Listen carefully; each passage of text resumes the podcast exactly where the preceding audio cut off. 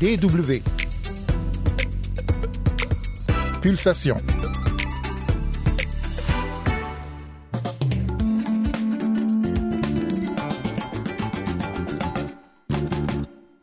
La Biennale d'architecture de Venise met cette année à l'Afrique à l'honneur sous la direction de la commissaire britannique d'origine ghanéenne Leslie Loco. En fin d'émission, coup de projecteur sur Pushkin, l'écrivain russe, petit-fils de l'ancien esclave Hannibal. Mais tout d'abord, le mot du jour, en rapport d'ailleurs avec Pushkin, le russe. Bonjour à toutes et à tous, c'est Yann Durand au micro, c'est Pulsation et c'est parti. Le saviez-vous? C'est aujourd'hui la journée mondiale de la langue russe instituée par les Nations Unies il y a un an à la demande de plusieurs pays russophones. Le 6 juin a été choisi en référence à la date de naissance du grand auteur russe Alexandre Pushkin. Le premier paragraphe de la note explicative de l'UNESCO à ce sujet rappelle que je cite, Le russe est l'une des langues les plus usitées de la famille indo-européenne et l'une des plus pratiquées au monde. Parlé par plus de 280 millions de personnes sur tous les continents, le russe est la langue slave la plus répandue en termes de locuteurs.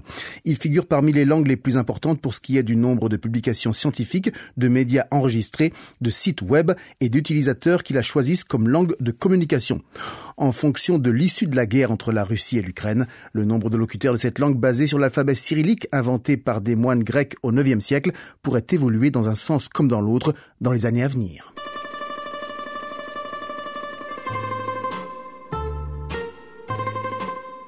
Kalinka, musique traditionnelle russe bien connue.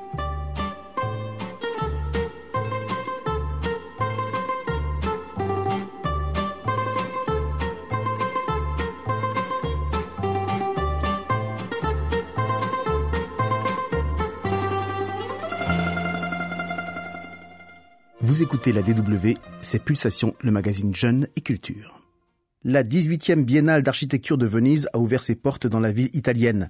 Il s'agit de l'événement le plus important au monde dans ce domaine. Le thème de cette année, The Laboratory of the Future, le laboratoire du futur, rassemblera 89 participants internationaux jusqu'au mois de novembre, qui auront pour objectif de montrer ce que le monde de l'architecture a à offrir en termes d'idées sur des thèmes d'avenir.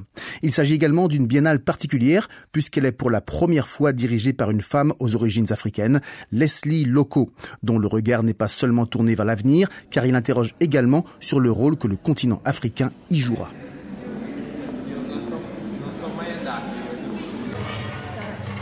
toujours au centre de l'attention, toujours en action, Leslie Loco, directrice de la 18e Biennale d'architecture. L'architecte a 15 mois de travail intensif derrière elle. Elle est donc un peu fatiguée, mais ravie aussi des réactions du public qui a assisté à l'ouverture de la plus grande exposition autour de l'art de construire. Um, Il y a beaucoup d'enthousiasme. Cela m'a rendu heureuse de voir la joie du public. À Venise, donc, la 18e Biennale d'architecture est pendant six mois le point de rencontre des experts, des artistes, des fans et des réalisateurs du monde entier. Mais pour cette édition, certaines choses sont différentes. La Biennale est plus féminine et plus jeune que d'habitude. Et l'Afrique est pour la première fois à l'honneur. Comment construire face à la crise climatique demande Leslie Loco. Elle fait de la biennale le laboratoire du futur et l'Afrique y joue un rôle prépondérant. Pour moi, l'Afrique a toujours été le lieu du futur, une sorte de terrain d'essai pour l'avenir. Le fait est que nous sommes à la fois le continent le plus jeune et le plus ancien. Tout le monde sur cette planète est originaire d'Afrique. C'est pourquoi nous avons une relation très spéciale avec le passé et l'avenir. La biennale le montre, l'Afrique lutte contre le changement climatique à sa manière. En témoignent les maquettes de l'architecte ghanéen et britannique David Adjaye, qui représente une bibliothèque qu'il conçoit pour Johannesburg en argile pilée. Mais il y a aussi une cathédrale construite avec des matériaux régionaux pour Accra, la capitale du Ghana. Des phares de ce que l'on appelle l'architecture de terre. La biennale veut être un événement qui donne des impulsions pour le changement. La Biennale est un moment d'échange intense et important. J'espère que le public sera surpris par les pistes de réflexion, le soin, la beauté, l'espoir, l'ambition et l'activisme. Venise, pour Leslie Loco, n'est qu'une étape. Penchons-nous d'ailleurs brièvement sur sa biographie.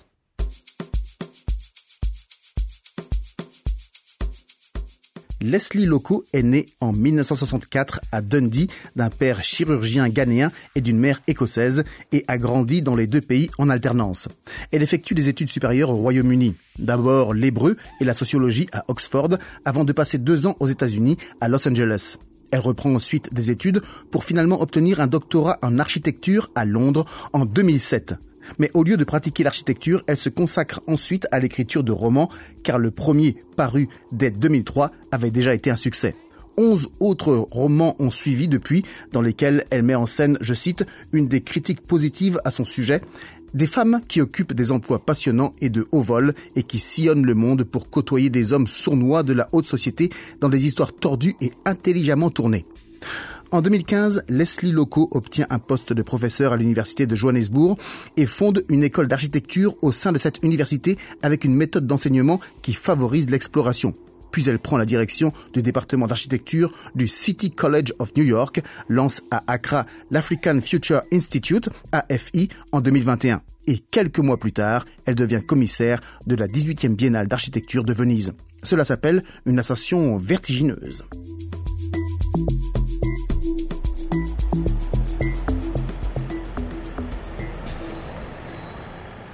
Leslie Loco vit donc une partie de l'année dans la capitale ghanéenne Accra et fait régulièrement la navette entre Londres et le Ghana. Les deux cultures se reflètent dans son travail et sa pensée.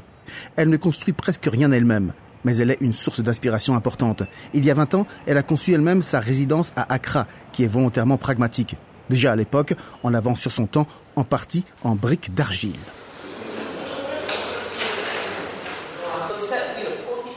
En tant qu'enseignante chercheuse à l'AFI, elle se consacre à la prochaine génération, les bâtisseurs d'un autre monde que l'Institut forme. Bien que le siège de l'Institut soit au Ghana, l'idée est qu'il s'étende à tout le continent. Je m'intéresse à une architecture qui fonctionne comme un moteur pour la société et à des architectes qui repensent la société, la culture et l'environnement. L'Institut veut relever les défis de l'avenir et c'est exactement ce qu'essaie de faire Leslie Loco, également lors de la plus grande exposition d'architecture du monde à Venise. Raconter l'histoire d'un point de vue africain, développer de nouvelles méthodes de construction, lutter contre le changement climatique, de grandes missions pour les architectes. Mais comment la biennale est-elle accueillie par le public professionnel? Soumaya Wali est une architecte sud-africaine. C'est tellement spécial pour moi de parcourir la biennale et de voir qu'elle est une fête, euh, un rassemblement du travail de Leslie locaux depuis des décennies. Sir David Adjaye, britannique d'origine ghanéenne comme Leslie Loco, est un architecte de renom qui a déjà construit partout à travers le monde. Il est impressionné par le concept intégratif de sa collègue pour cette biennale. Elle a réuni une génération que nous ne connaissons pas encore, probablement la plus jeune qu'il y ait jamais eu ici. C'est courageux et en même temps, elle a tracé une ligne claire. À partir de maintenant, nous devons faire mieux. Leslie Loco, l'architecte, autrice de best-sellers dans le monde entier. Pour elle, écrire et construire, cela va de pair. Ce ne sont pas des professions foncièrement séparées ou incompatibles. Être architecte m'a également marqué en tant qu'écrivaine. La biennale réunit ces deux mondes. Quand j'ai grandi au Ghana, les livres ont été ma première fenêtre sur le monde.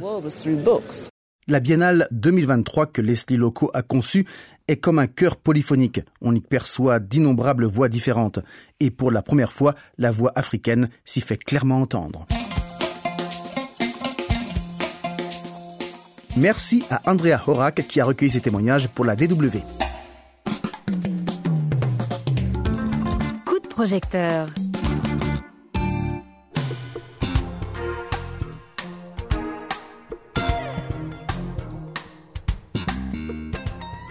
Il y a tout juste 224 ans, voyait le jour l'une des plus grandes plumes de l'histoire de la Russie.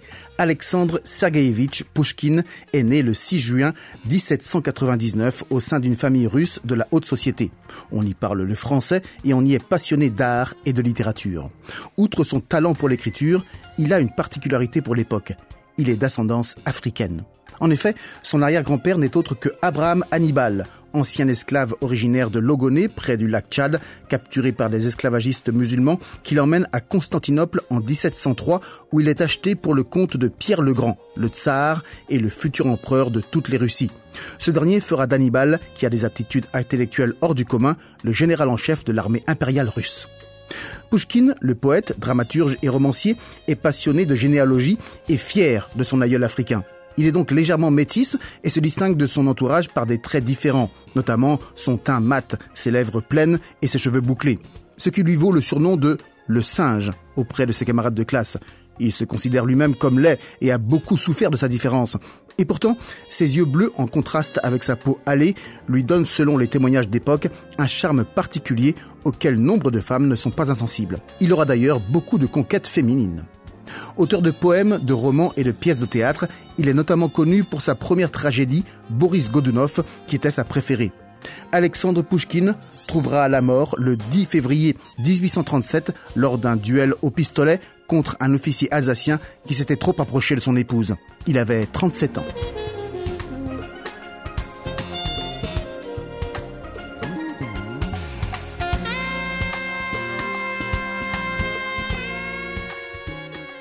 Vous vous demandez peut-être pourquoi du jazz pour accompagner ce récit sur Pushkin? Eh bien tout simplement parce que cette composition de Miles Davis s'intitule Hannibal, en hommage à l'arrière-grand-père du poète russe. Voilà, c'est la fin de cette édition de Pulsation, merci de l'avoir suivi. Vous pouvez la réécouter sur dw.com slash français. Bonne continuation à l'écoute de la DW. Salut